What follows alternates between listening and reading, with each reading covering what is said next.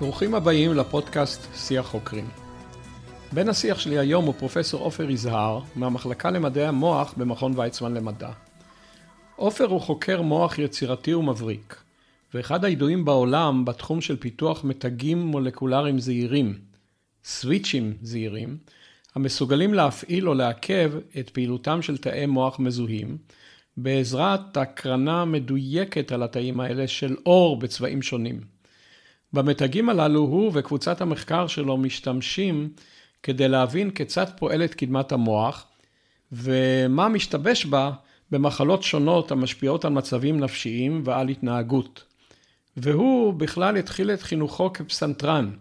היה צלם מקצועי, ואת המחקר המדעי שלו הוא עושה בהתמדה ובאורך נשימה המזכירים את המרתונים שהוא רץ. אנחנו נשמע מעט ממה שעופר עושה במעבדתו, וגם איך הגיע בכלל לחקר המוח, ומה הוא חושב שהיה מתחיל ללמוד היום לתואר ראשון, אילו ידע מראש לאן התפתח התחום. שלום עופר, אה, תודה שהסכמת להצטרף לשיח החוקרים, אה, אני ממש מודה לך. אה, גילוי נאות, אנחנו מכירים, עוד מהתקופה שהיית סטודנט בדרכו לפוסט-דוק, ואולי נחליף על זה כמה מילים אחר כך. אתה חוקר מוח, אבל חוקר מוח זה, אפשר לזהר את זה בכל כך הרבה רמות וצורות, ולכן הייתי מודה לך אם תתחיל פשוט בלהציג מה במוח אתה חוקר.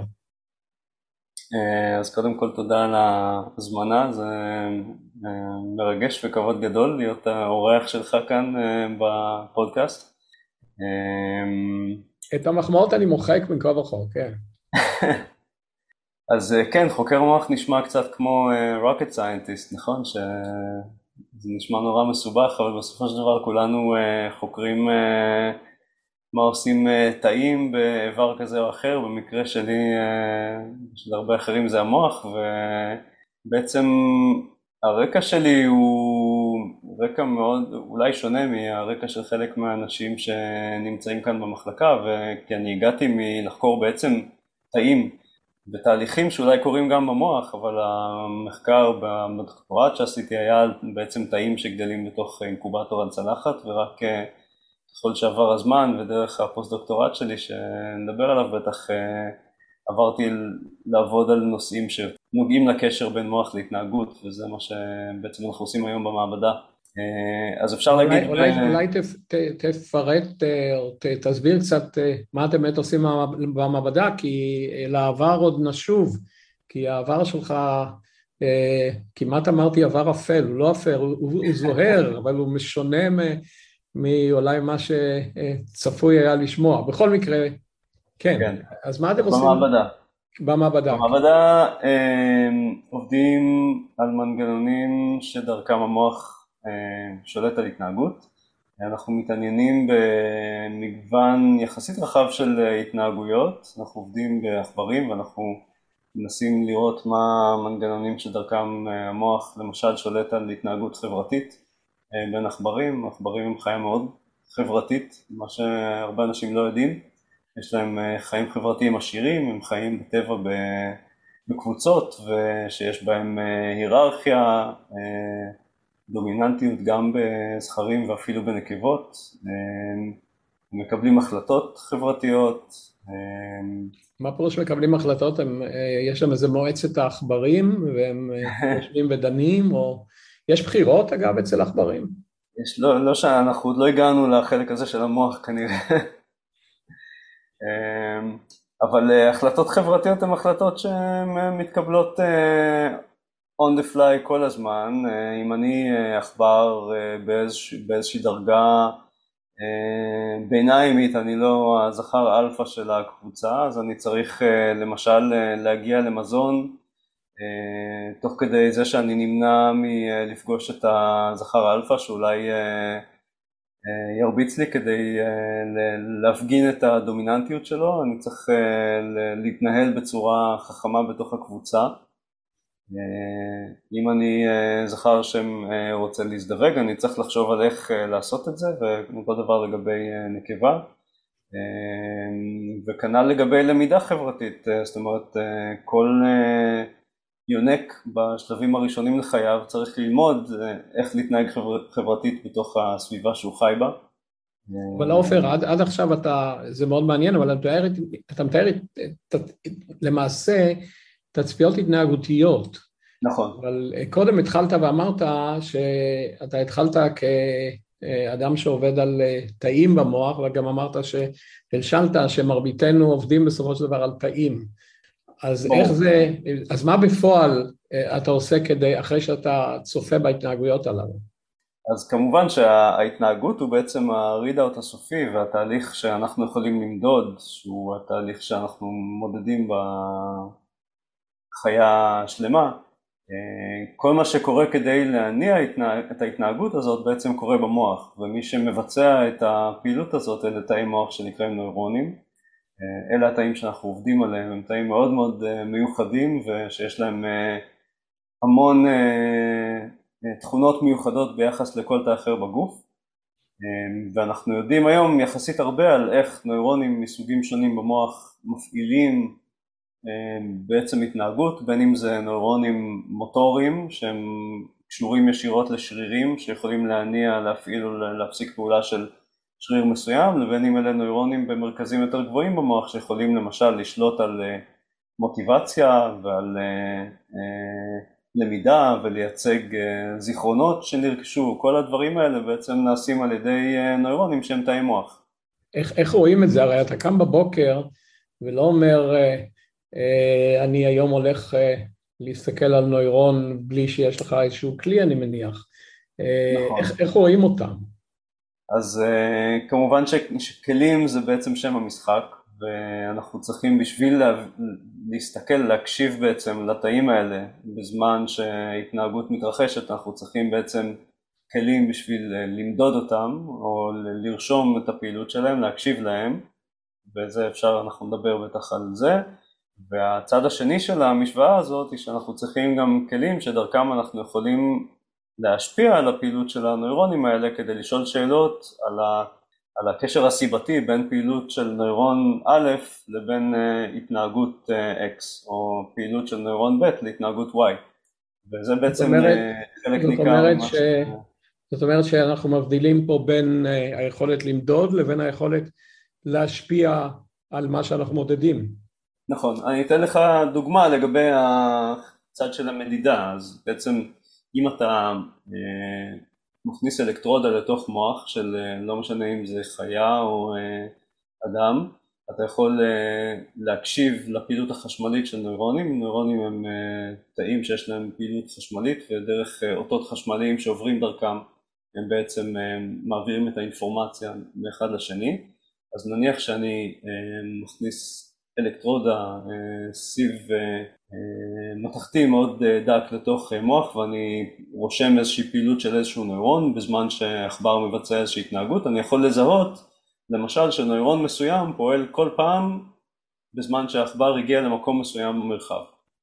דרך זה אני בעצם מקבל אינפורמציה שהיא קורלטיבית, אני יכול להגיד כל פעם שהעכבר עושה X נוירון א' אה, פועל ואז אני יכול דרך זה לבנות איזושהי היפותזה שאומרת אה, נוירון א' קשור בביצוע של התנהגות X.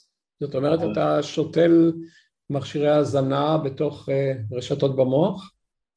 נכון, כן, וזה משהו שאנשים עושים כבר אה, משנות ה-30 של המאה הקודמת ודרך זה בעצם למדנו המון על מה המוח עושה כי אנחנו יודעים שכשנוירונים מסוימים בקליפת המוח פועלים אז שריר מסוים אה, בגוף אה, עובד, או לחלופין כשמגרים אזור מסוים בעור, יש אזורים אה, שלמים במוח שהנוירונים בהם יורים פוטנציאלי פעולה, ככה נקרא הפעילות הזאת של הנוירון, ובעצם ככה אנחנו יודעים שהמוח בעצם ממפה את הגוף דרך הפעילות של נוירונים שמקבלים אותות מאזורים מסוימים בגוף, אלה נקראים נוירונים סנסוריים.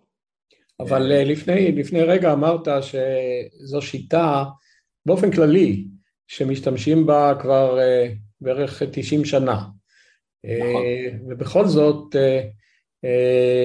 אם אנחנו משווים את מה שעשו לפני 90, 80, 70 ואפילו 30 שנה להיום, זה, יש מהפכות, אז מה, מה, מה השתנה, האם בצד של ההאזנה או בצד של ההשפעה על התאים שאתה מאזין מהם? בעצם בשני הצדדים האלה חל שינוי אה, משמעותי, עד כדי אה, אפשר להגיד מהפכה ב-20 שנה האחרונות, והמהפכה הזאת אה, גם בצד של ההאזנה וגם בצד של ההפעלה קשורה בדבר אחד והוא אור. אור. אור. רגע דיברנו על אה, האזנה, ועכשיו נכון. לאור, זה מתחיל להאיר את התמונה, כן. נכון, אז משנות ה-30 ועד uh, סוף המאה ה-20, בעצם הדרך העיקרית בשביל uh, להקשיב לפעילות של uh, נוירונים uh, בודדים בתוך המוח הייתה, uh, כמו שדיברנו, להכניס uh, חוטים uh, דקים שבקצה שלהם בעצם אם הם במקרה נמצאים ליד נוירון שעובד הם יכולים לרשום את הפעילות החשמלית הזאת של הנוירון ואנחנו יודעים להגיד שהנוירון הספציפי שלידו נמצא קצה החוט אה, בעצם עבד. היתרון של השיטה הזאת היא שהיא מאוד מאוד מהירה, זאת אומרת אנחנו יכולים ממש ל- לרשום ברזולוציה מאוד מאוד גבוהה בזמן את הפעילות של הנוירונים אבל אנחנו בעצם לא יודעים הרבה... מה זה רזולוציה גבוהה בזמן? מה זה רזולוציה גבוהה בזמן במקרה הזה? רזולוציה של אה, מילי שנייה. אלפיות שנייה. אלפית שנייה, אה, כל פעם שנוירון כזה פועל הוא משדר סיגנל שהמשך שלו הוא בערך אלפית של שנייה. אה, ואנחנו יכולים ככה בעצם לרשום כל סיגנל וסיגנל כזה עם הרישום החשמלי, כי רישום חשמלי הוא מאוד מהיר בגלל האופי החשמלי שלו.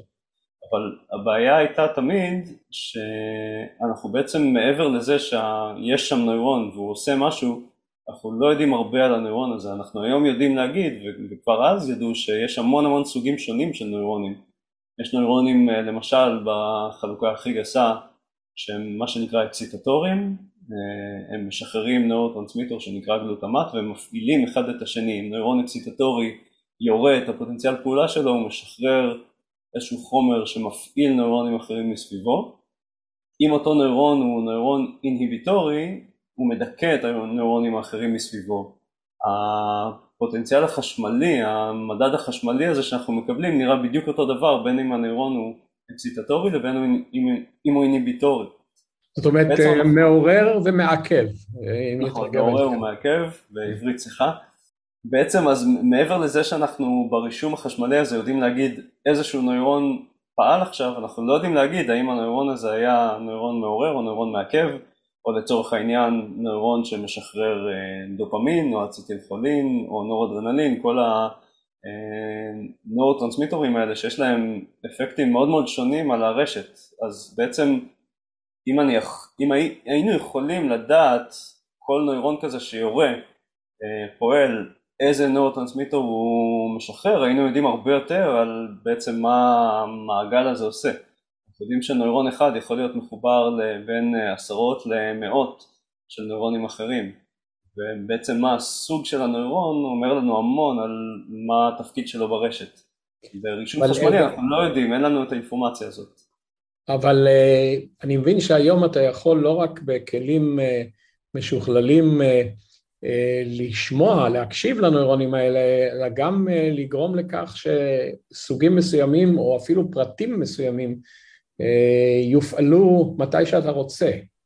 זה נכון, וזה חוזר לעניין האור שדיברנו עליו קודם, אז בוא, בוא נדבר קודם כל על רישום באמצעות אור, ואחרי זה נדבר על הפעלה או השתקה באמצעות אור.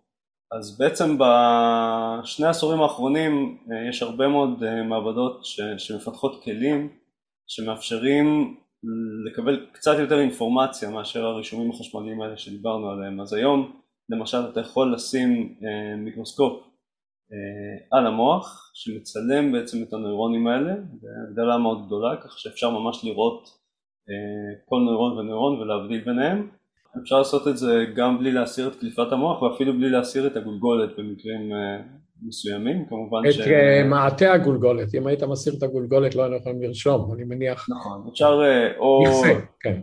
לעשות חור קטן בגולגולת, כמו שלמשל עושים בניתוחים בבני אדם, יש ניתוחי מוח שבהם קודחים בעצם חור קטן בגולגולת ומכניסים דרכו למשל אלקטרודה בשביל לרשום. את אותו דבר אפשר לעשות בעכברים ובעצם להחליף חתיכה קטנה מהגולגולת בחלון זכוכית שבעצם נמצא שם לאורך הרבה זמן ומאפשר לנו בעצם להציץ פנימה באמצעות מיקרוסקופ. האלמנט הנוסף בסיפור הזה זה שאנחנו יכולים היום בכלים של הנדסה גנטית לגרום לכך שאותם נוירונים שמעניינים אותנו, וזה יכול להיות הנוירונים המעוררים או המעכבים או אלה שמשחררים דופמין או אצטיל חולין, לגרום להם לייצר חלבון שהוא חלבון פלורסנטי שמשנה את... אה, פלורסנטי זוהר, זאת אומרת זוהר. זוהר באור, זאת אומרת שאנחנו מאירים עליו באור כחול והוא פולט אור ירוק כמות האור הירוק שהוא פולט היא אה, קשורה באופן ישיר להאם הנוירון הזה עכשיו פועל או לא. זאת אומרת שמה שאתה מקבל מהשילוב אה, הזה בין החלון אה, בגולגולת לבין החלבון הפלורסנטי הזה זה בעצם שיש לך תמונה עכשיו או סרטון אה, של, של המוח ואתה יכול לראות בו, לזהות בו בדיוק איזה נוירונים פועלים אה, באיזה זמן. אז מה אתה רואה? אתה רואה, אתה רואה מתארים של צבעים שונים או מתארים של אור דרך אה, כמעט כמו בתערוכה אמנותית? אתה ממש רואה היבובים של, אתה יכול לראות את כל הנוירונים יושבים שם אחד ליד השני ברגע שיש איזושהי, איזשהו אירוע שגורם להפעלה של הסוג הזה של הנוירונים, אתה ממש רואה אותם נדלקים וזורחים באור זה ירוק. כמעט כמו טלסקופ האבל אה, לתוך העולם הפנימי. נכון, כן.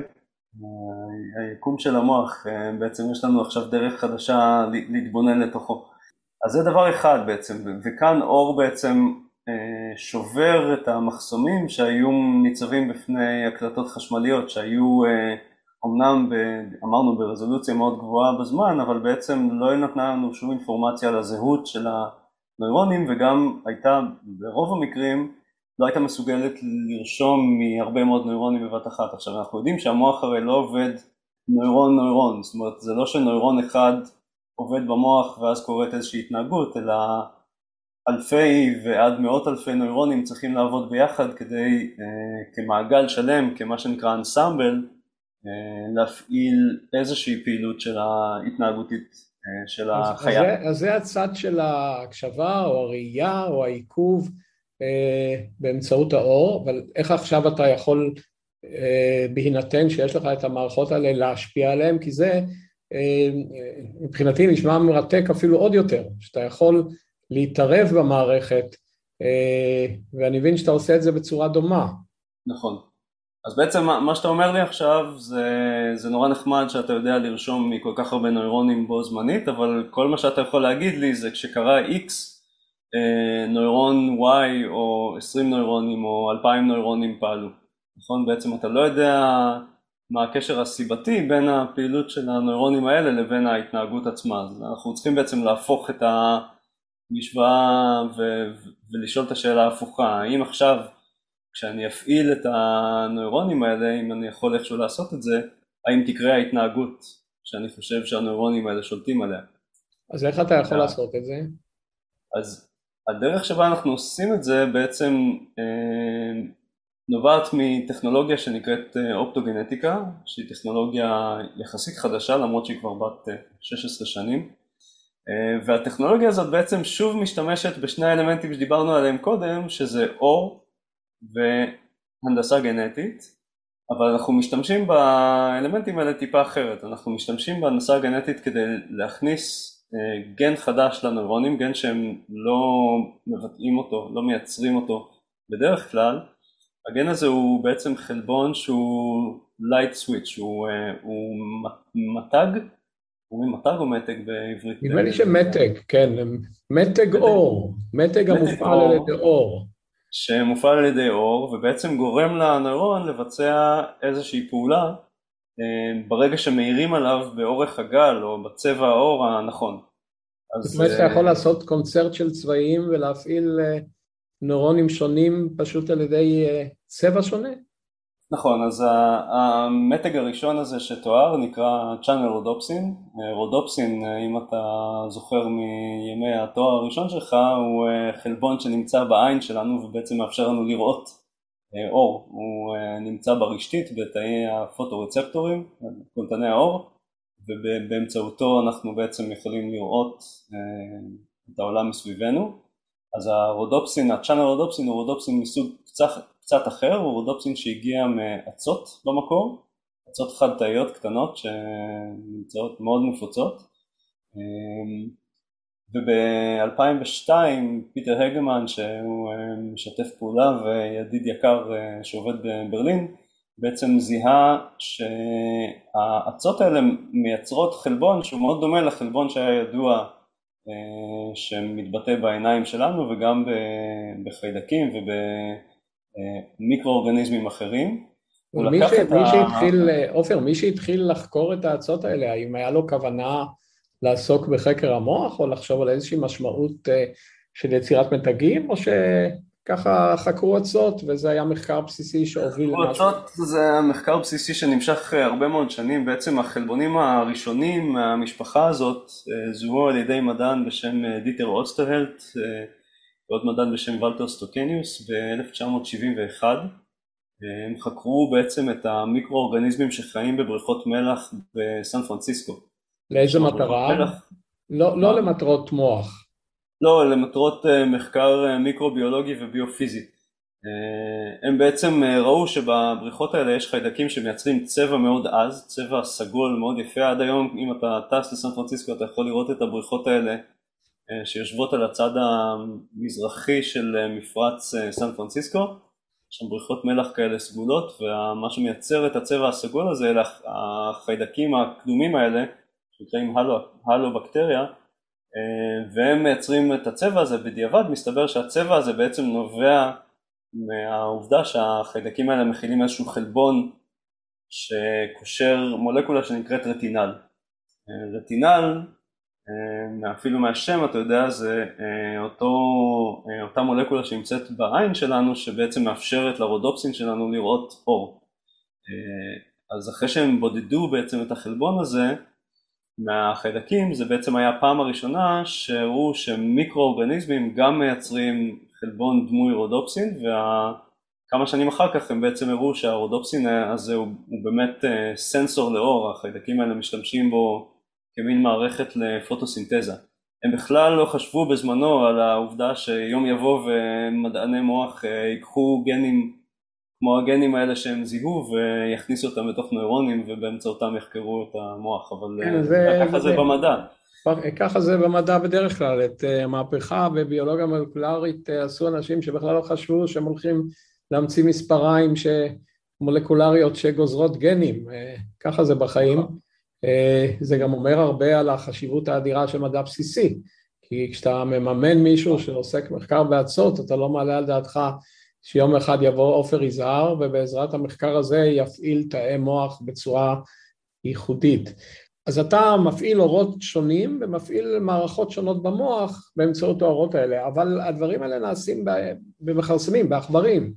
אה, האם יש אפשרות שיום אחד אה, אפשר יהיה להשתמש בזה לצרכים רפואיים אה, או אבחוניים, רפואיים בעיקר בהשפעה, בצד ההשפעתי בבני אדם? אה, כן, יש ואפילו כבר נעשה שימוש, ממש בחודשים האחרונים, לפני כמה חודשים התפרסם מאמר ראשון מהקבוצה של בחור מבריק בשם בוטון דרוסקה בשוויץ, הם הרבה שנים חוקרים גם עושים מדע בסיסי על תהליך הראייה, על איך הרשתית מאבדת אה, אינפורמציה.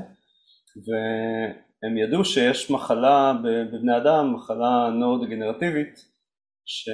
שבה אה, סוג מסוים של נוירונים ברשתית בעצם אה, מת.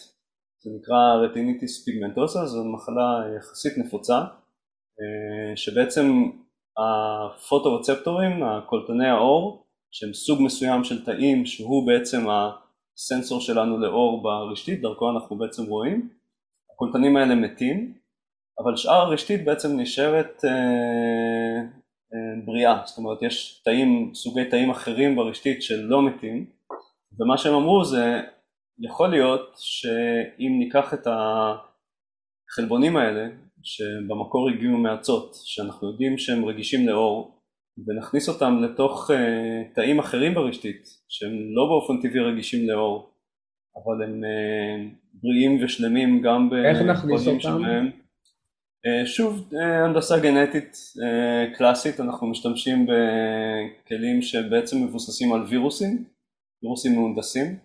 שאנחנו יודעים שהם לא גורמים למחלה, יש כבר הרבה מאוד מחקר על הווירוסים האלה שנקראים Associated Virus בעצם אה, מהנדסים את הווירוס הזה כדי שכל מה שהוא יעשה אה, זה ייכנס לתוך התא אבל המטען הגנטי שהוא מחדיר לתוך התא הוא לא המטען הגנטי שלו עצמו אלא המטען הגנטי שאנחנו מכניסים אליו ובעצם ככה אנחנו משתמשים בווירוס הזה כמה שנקרא וקטור. הם מסוגלים באמצעות הנגיף להכניס אה, חלבון שהוא חסר לתוך תא שקיים שם, שזה לא כן. תפקידו הפורמלי, הרשמי, ולהשיב ראייה לאנשים. אז יש uh, uh, מאמר ראשון שפורסם לפני כמה חודשים בעיתון בשם Nature Medicine שהראה שחולה אחד, מאמר על חולה אחד שיש לו את המחלה הזאת שחולה ברטיניטיס פיגמנטוזה ובעצם איבד את הראייה לחלוטין למרות שהוא ראה כן בעבר הזריקו לתוך הרשתית שלו בעין אחת את הגן שמקודד לחלבון הזה שרגיש לאור שהגיע מאצות אה, ואחרי כמה אה, שבועות של אה, המתנה, שזה הזמן שלוקח עד שהתאים קולטים את המטען הגנטי הזה שהווירוס מחדיר אליהם ומתחילים בעצם לייצר את החלבון שמקודד בגן הזה, בעצם הוא התחיל להיות רגיש לאור, הוא היה יכול לראות אם יש אור או חושך, ואחרי עוד כמה שבועות הם התחילו לעשות איתו, איתו מבחנים שבהם הראו שהוא בעצם מסוגל להושיט יד ולגעת באובייקט שנמצא על השולחן ממולו אה, וככל שעבדו איתו אז בעצם היכולת שלו השתפרה.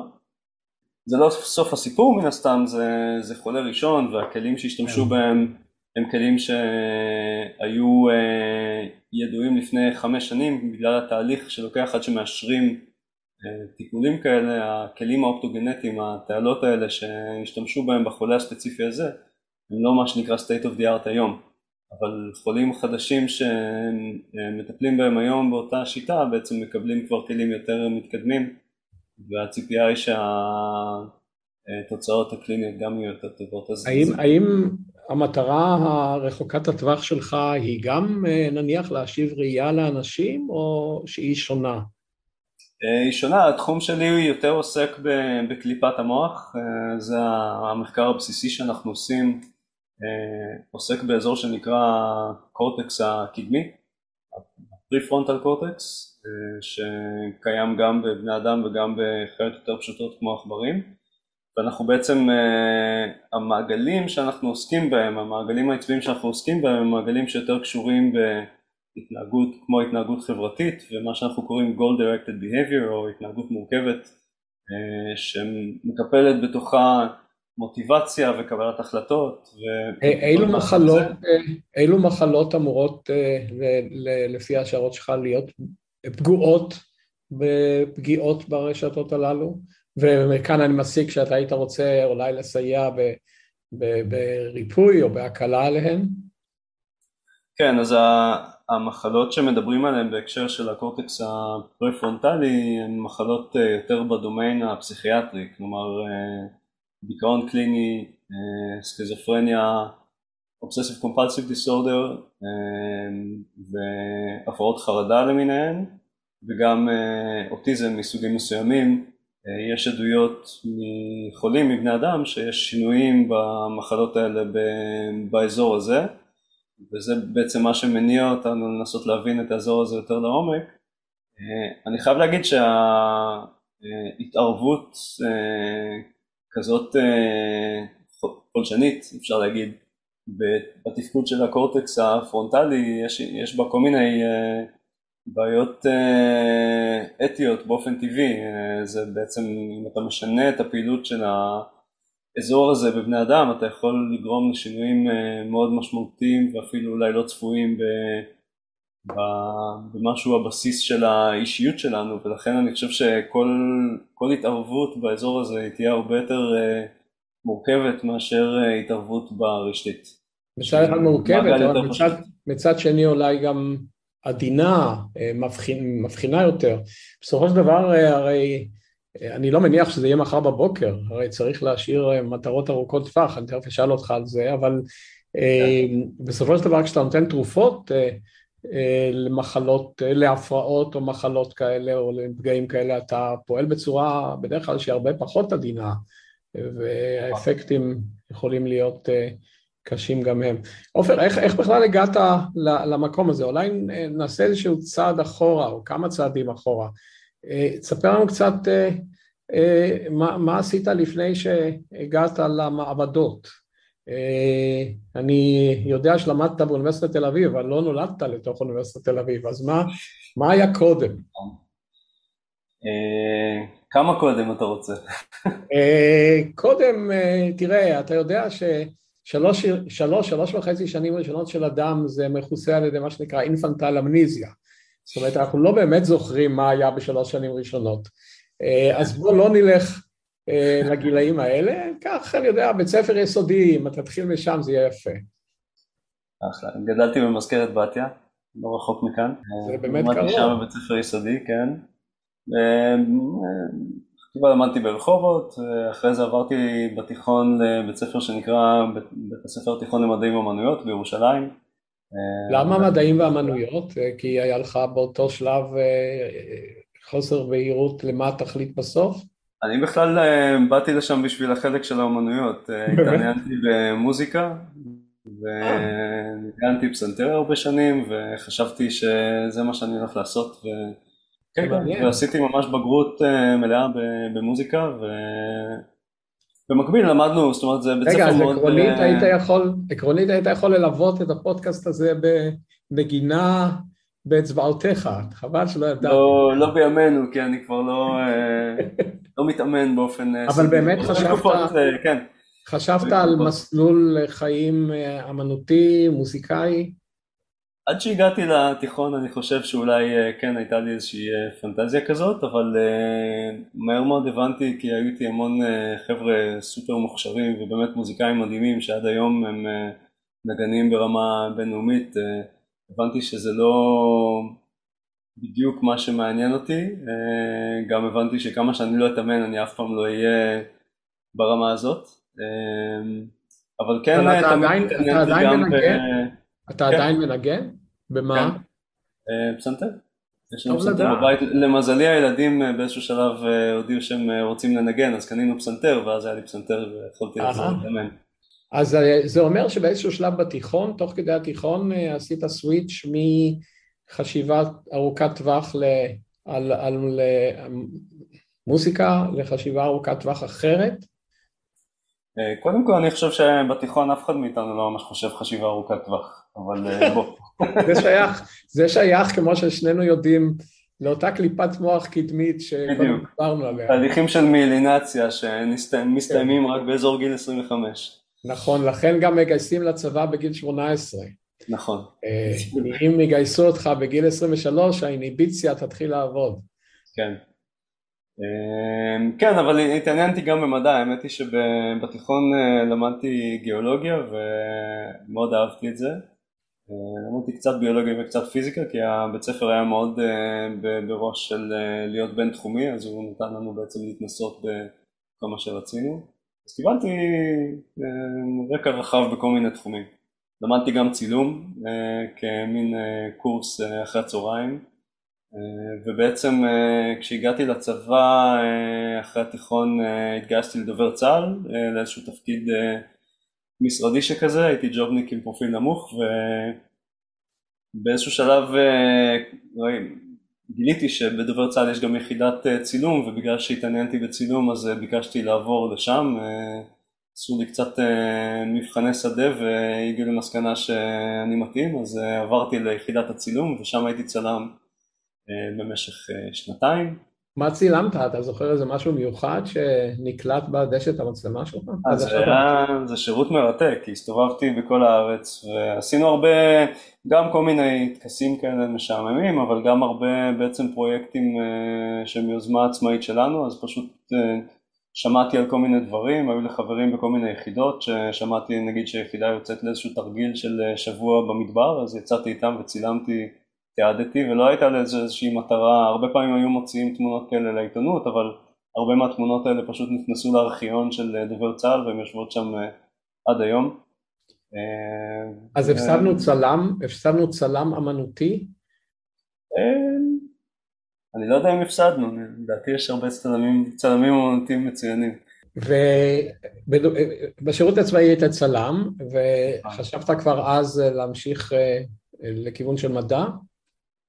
אה, כן, תמיד בעצם עניין אותי מדע, אני חושב שעוד אה, מגיל צעיר התעניינתי קצת בוטניקה, גידלתי כל מיני דברים, אה, כשהשתחררתי מהצבא עוד היו לי מחשבות על להפוך לצלם ואפילו עבדתי בזה במשך שנה-שנתיים, עבדתי כצלם עיתונות בסוכנות שנקרא זום 77 שעבדה עם ידיעות אחרונות ועם AP ואחרי זה במהלך הלימודים כבר בתואר ראשון אה, עבדתי כצלם סופי שבוע כונן כזה במעריב, אה. צילמתי כל מיני זוועות, אה, מפיגועים ועד פגישות אצל ראש הממשלה בבית, כן. אבל באיזשהו שלב הבנתי שצילום עיתונות זה לא בשבילי. ובאותו זמן כבר הייתי בלימודים, התחלתי ללמוד ביולוגיה ופסיכולוגיה, הייתה אז מין תוכנית דו-חוגית כזאת חדשה שנקרא פסיכוביולוגיה. באוניברסיטה העברית ולאט לאט אה, הלכתי ונכנסתי יותר לעניין הצד הביולוגי בעצם, אה, כי הצד הפסיכולוגי אף פעם לא יותר מדי דיבר אליי, אבל הביולוגיה של תאי מוח ושחרור של נורוטרנסמיטור ואיך מעגלים נוצרים בין תאי מוח אה, מאוד ריתק אותי. אני, לפי התיאור שלך, סיימת שירות צבאי והלכת לאוניברסיטה, אבל אם אני לא טועה, אתה זה משהו שפעם סיפרת לי, אה, כמעט בדרך אגב, גם באמצע הייתה לך איזה אתנחתא. אה, אני לא מהדור שעשה אה, טיול אחרי צבא, אבל נדמה לי שאתה כבר כן. נכון. אז יש לך משהו לומר על זה? כי נדמה לי שזה יוליך אותנו לעולמות אחרים.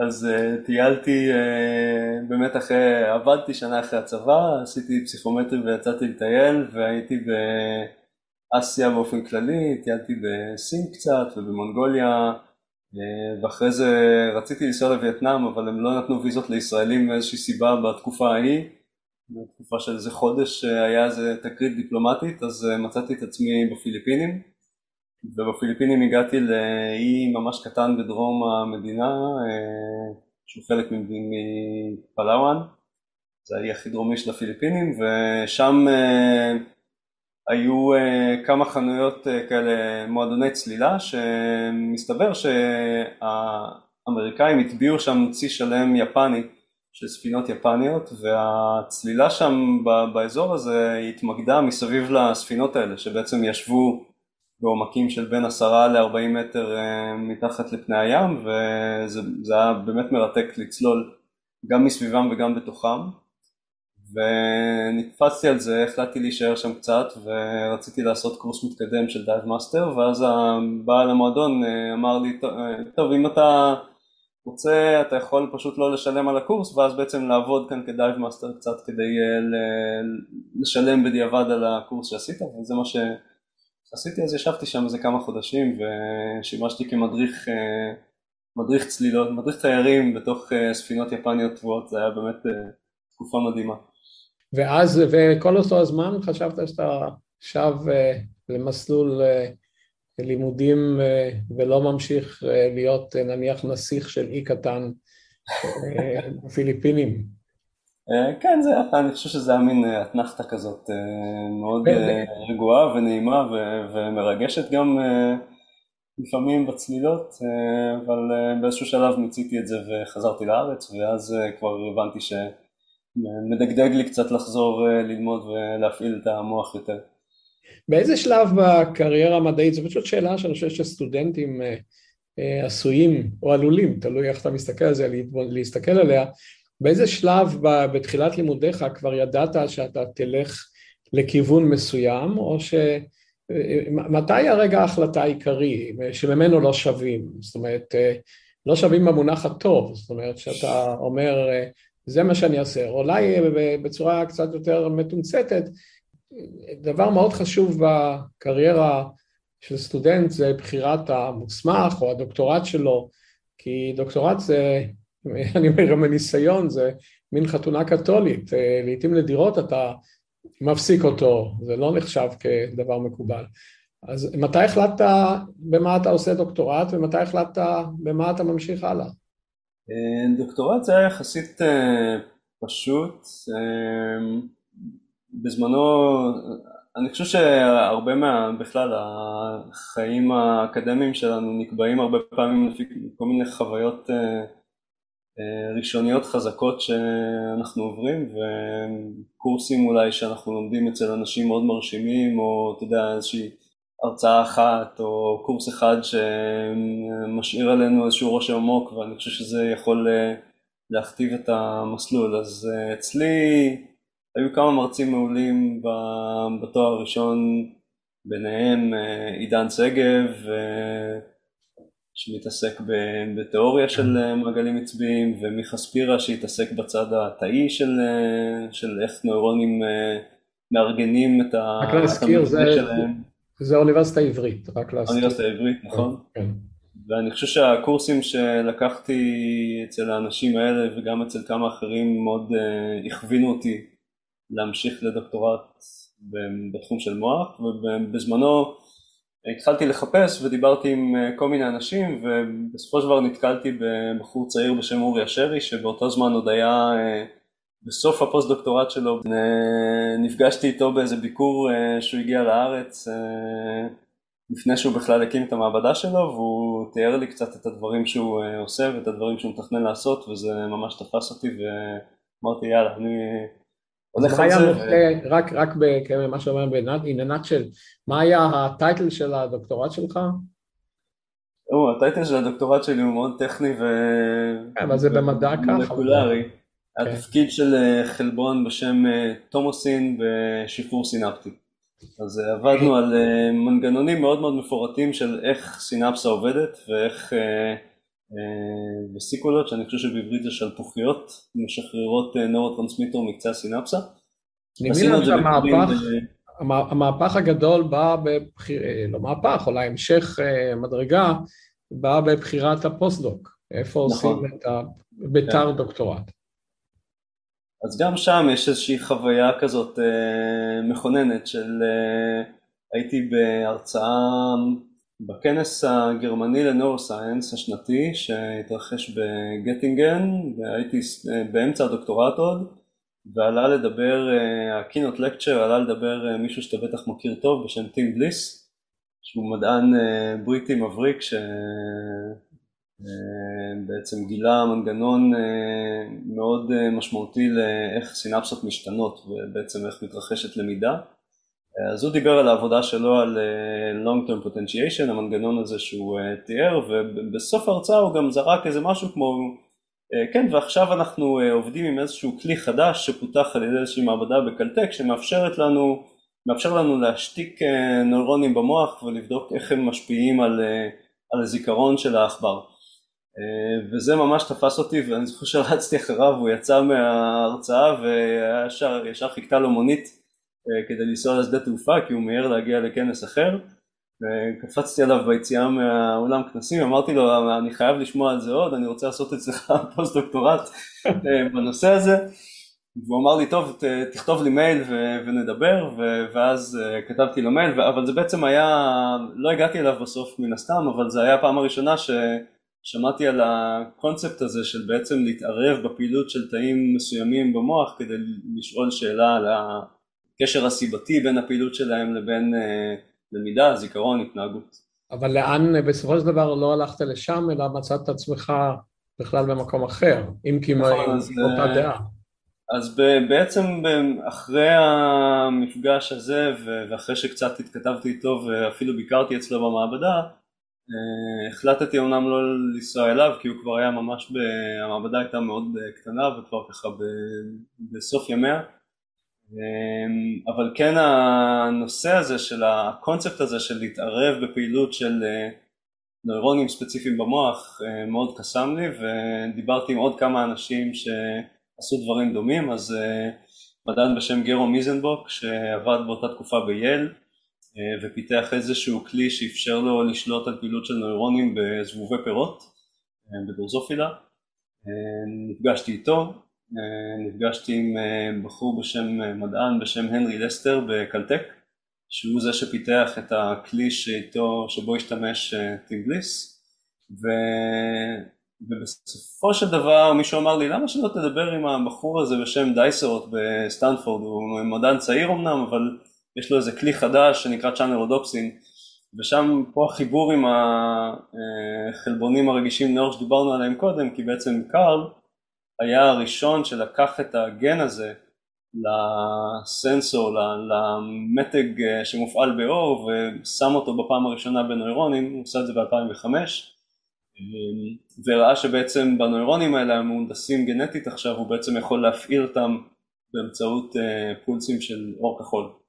זה אומר, אה, אני, אני, האם אני מסיק נכון שהרבה פעמים אה, ראוי, לא, לא חייבים, לבחור במצבים כאלה במישהו שהוא צעיר נמרץ שמפתח דברים חדשים לגמרי, כמובן זה לא כלל מהר סיני, לא תורה מסיני, כי אם אני לא טועה, אתה גם בסופו של דבר היית אחד ממפתחי השיטה, כי הגעת למעבדה שבה השיטה פותחה, ובלעדי האפשרות הזו לבוא למישהו שבמלוא עונו מפתח את השיטה, אולי לא, לא היית מגיע לאפשרות הזאת של להצטרף לצוות המוביל.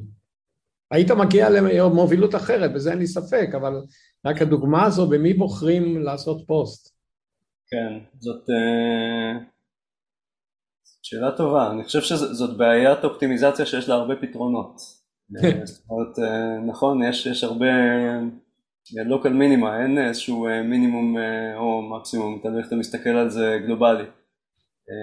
אין פתרון אחד והרבה אנשים הולכים למעבדות אה, צעירות ועם אה, כלים אה, חדשים, אבל יש גם אנשים שהולכים, מעדיפים ללכת למעבדה של, שהיא מאוד מבוססת ו, ועם PI מאוד ותיק ומנוסה, ואני חושב שיש יתרונות וחסרונות.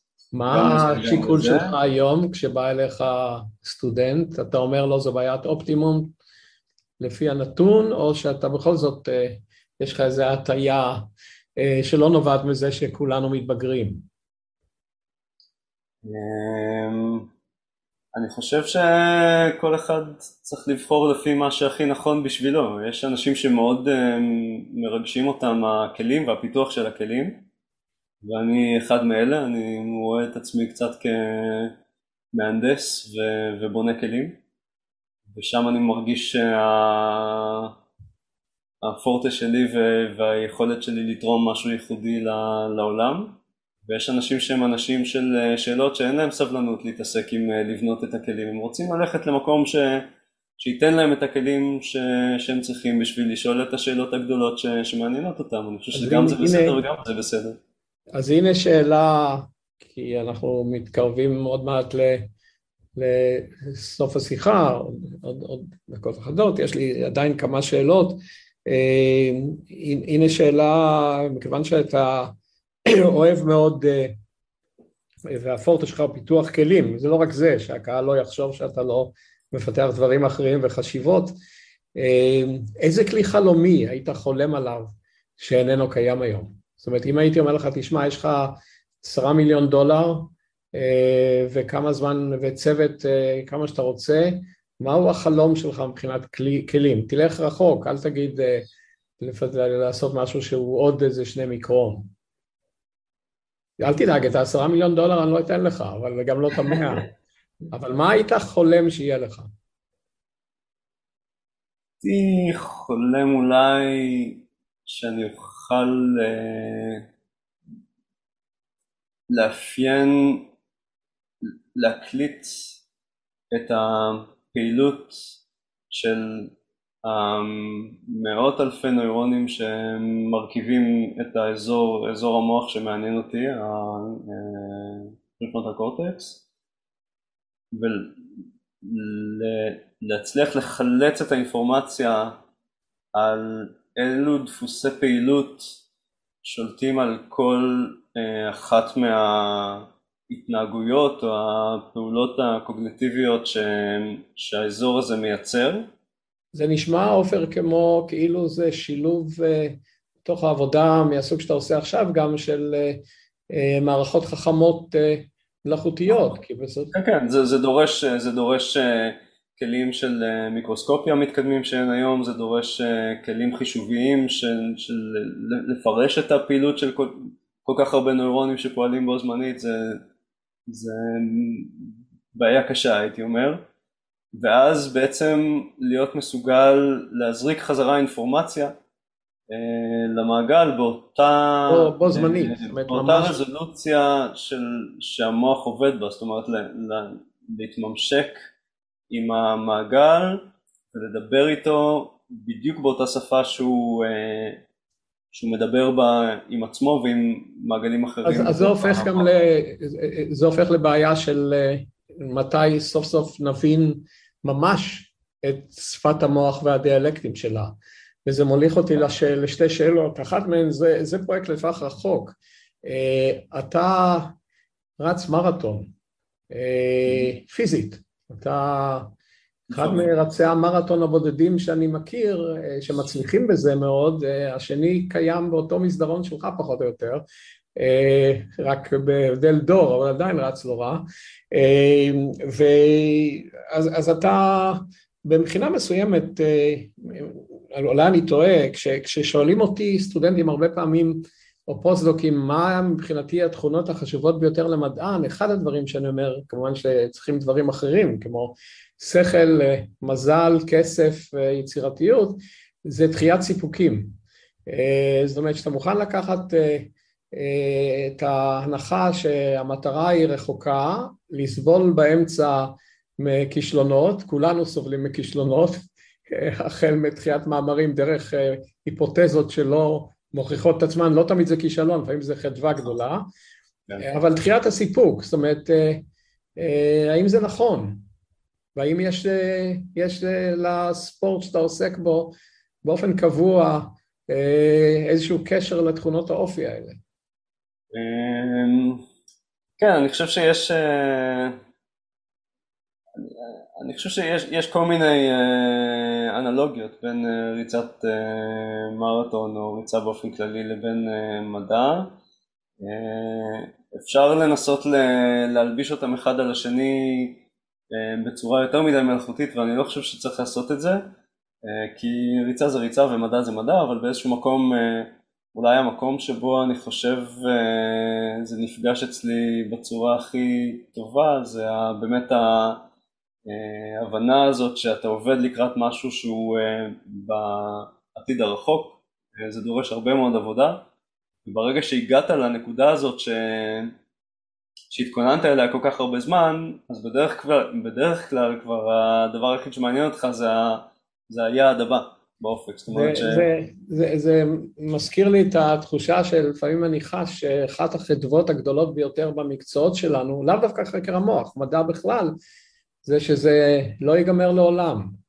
אה, יש בזה חדווה, לא תמיד כולם מבינים את זה, אתה, אתה משיג משהו נפלא ואתה אומר איזה יופי, זה פתח משהו חדש, וזה אומר גם שהדורות אחרינו ימשיכו את זה, וגם בזה יש איזושהי חדוות המשכיות. אני רוצה לסיים בשתי שאלות שהן נורא שונות זה מזה, או שני נושאים שהם נורא קצרצרים שהם נורא שונים זה מזה. אחד מהם, אני נשאל הרבה פעמים, כמה מהמוח אנחנו כבר מבינים? אני מעולם לא יצא לי לשאול אותך את השאלה הזו.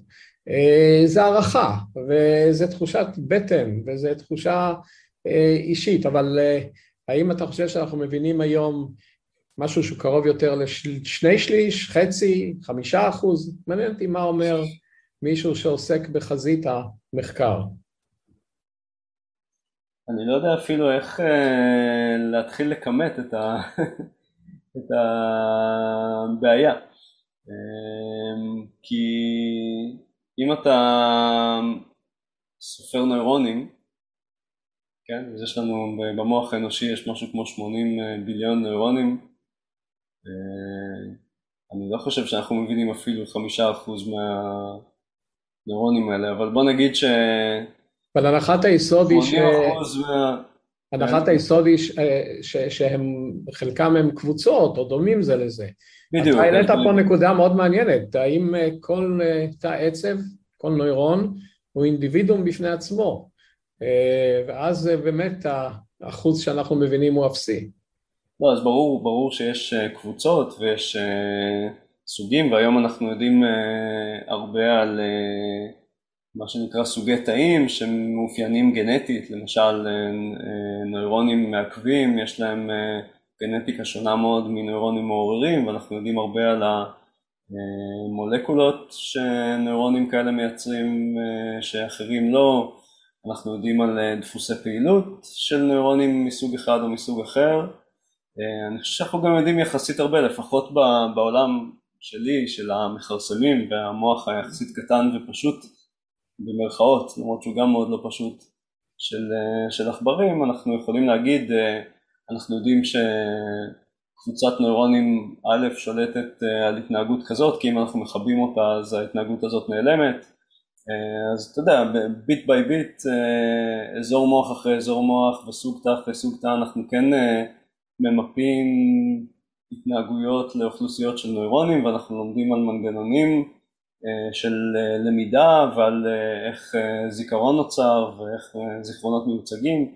אז אני חושב שאפשר להגיד שאנחנו יודעים לא מעט, אבל אם תשאל אותי למשל,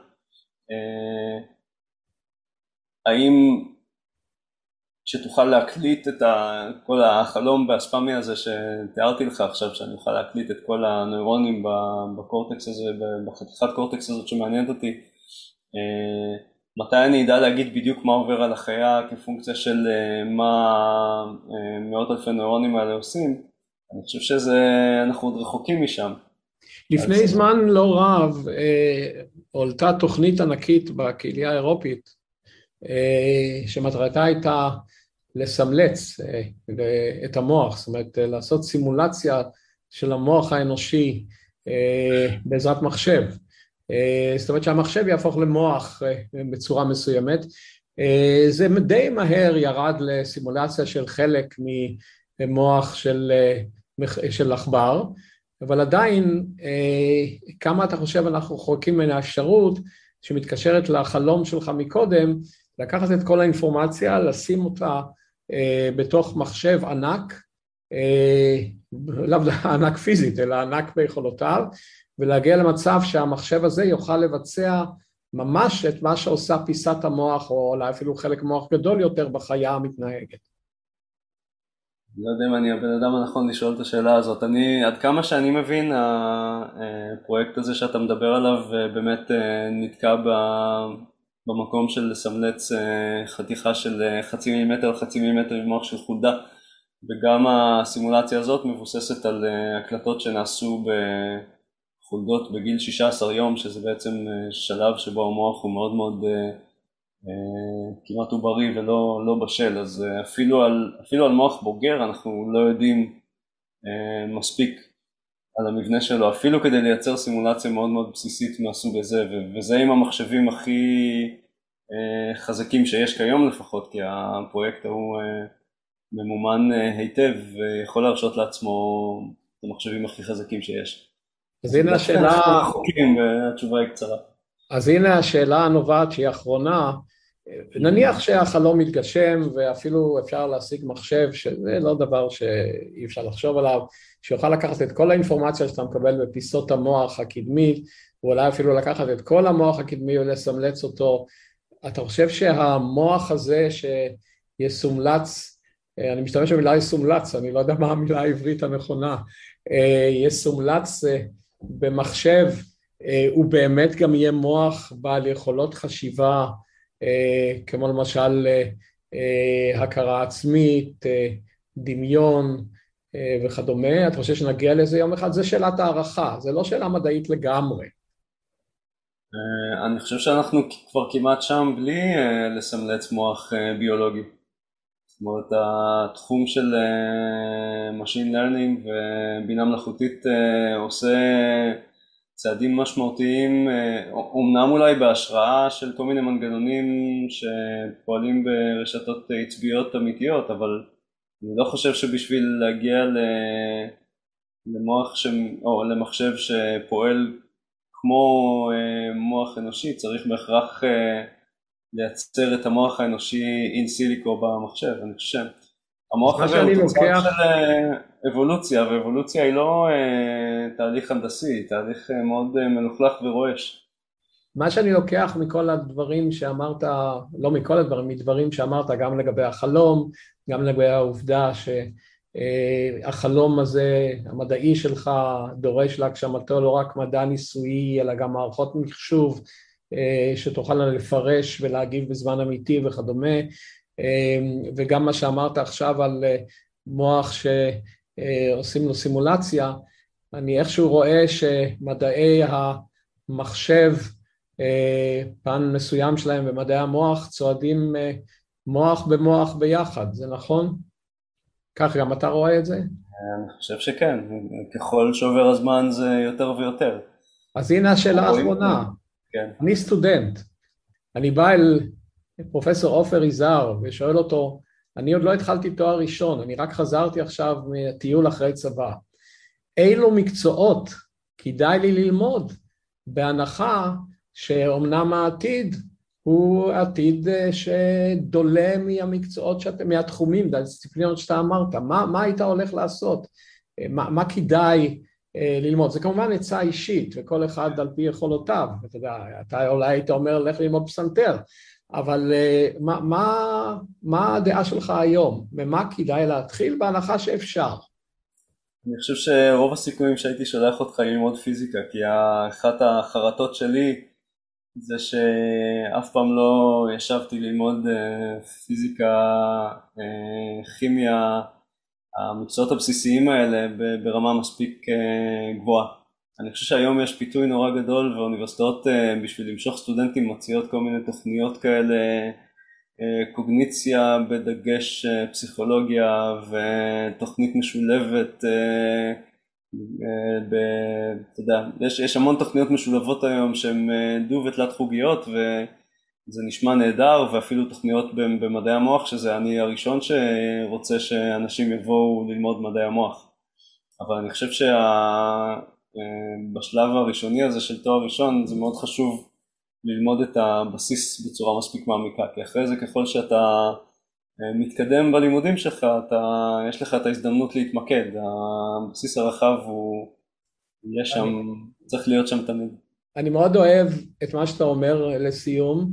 אה, אני הגעתי במקרה למכון ויצמן, ונכנסתי פה במקרה לתוכנית מוסמך, אה, וכתוצאה מהעובדה שקיבלו אותי לפני ש... בכלל הייתה תוכנית למוסמכים במדעי החיים, שאגב אף פעם לא סיימתי, הלכתי לדוקטורט אחרי זה, נאלצתי, ואני מודה לאלוהים שכך היה, ולמי שעשה לי את זה, ללמוד אה, כימיה פיזיקלית, מתמטיקה מתקדמת, טרמודינמיקה סטטיסטית, מכניקת קוונטים. אה, אני מעולם לא עשיתי בזה שימוש, אבל זה עשה דבר מאוד חשוב. אחד, זה הוציא ממני את החשש אה, מן המקצועות האלה, כי למדתי אותם, ושניים, זה נותן לך בסיס כמותי אה, שאני מאוד חושב שהוא ראוי, ולכן הנה סיימנו בהסכמה. אם אתה רוצה ללמוד מדעי המוח ואתה מסוגל לכך, אחד הדברים שאולי כדאי שתעשה, תתחיל בתארים מוקדמים, בתואר ראשון לפחות, בבסיס הפיזיקלי-מתמטי, והשאר יבוא משם. עופר, אני מאוד מודה לך. אה, בשמחה, תודה רבה, היה תענוג גדול. תודה לעופר, ולהתראות אה, בשיח החוקרים הבא.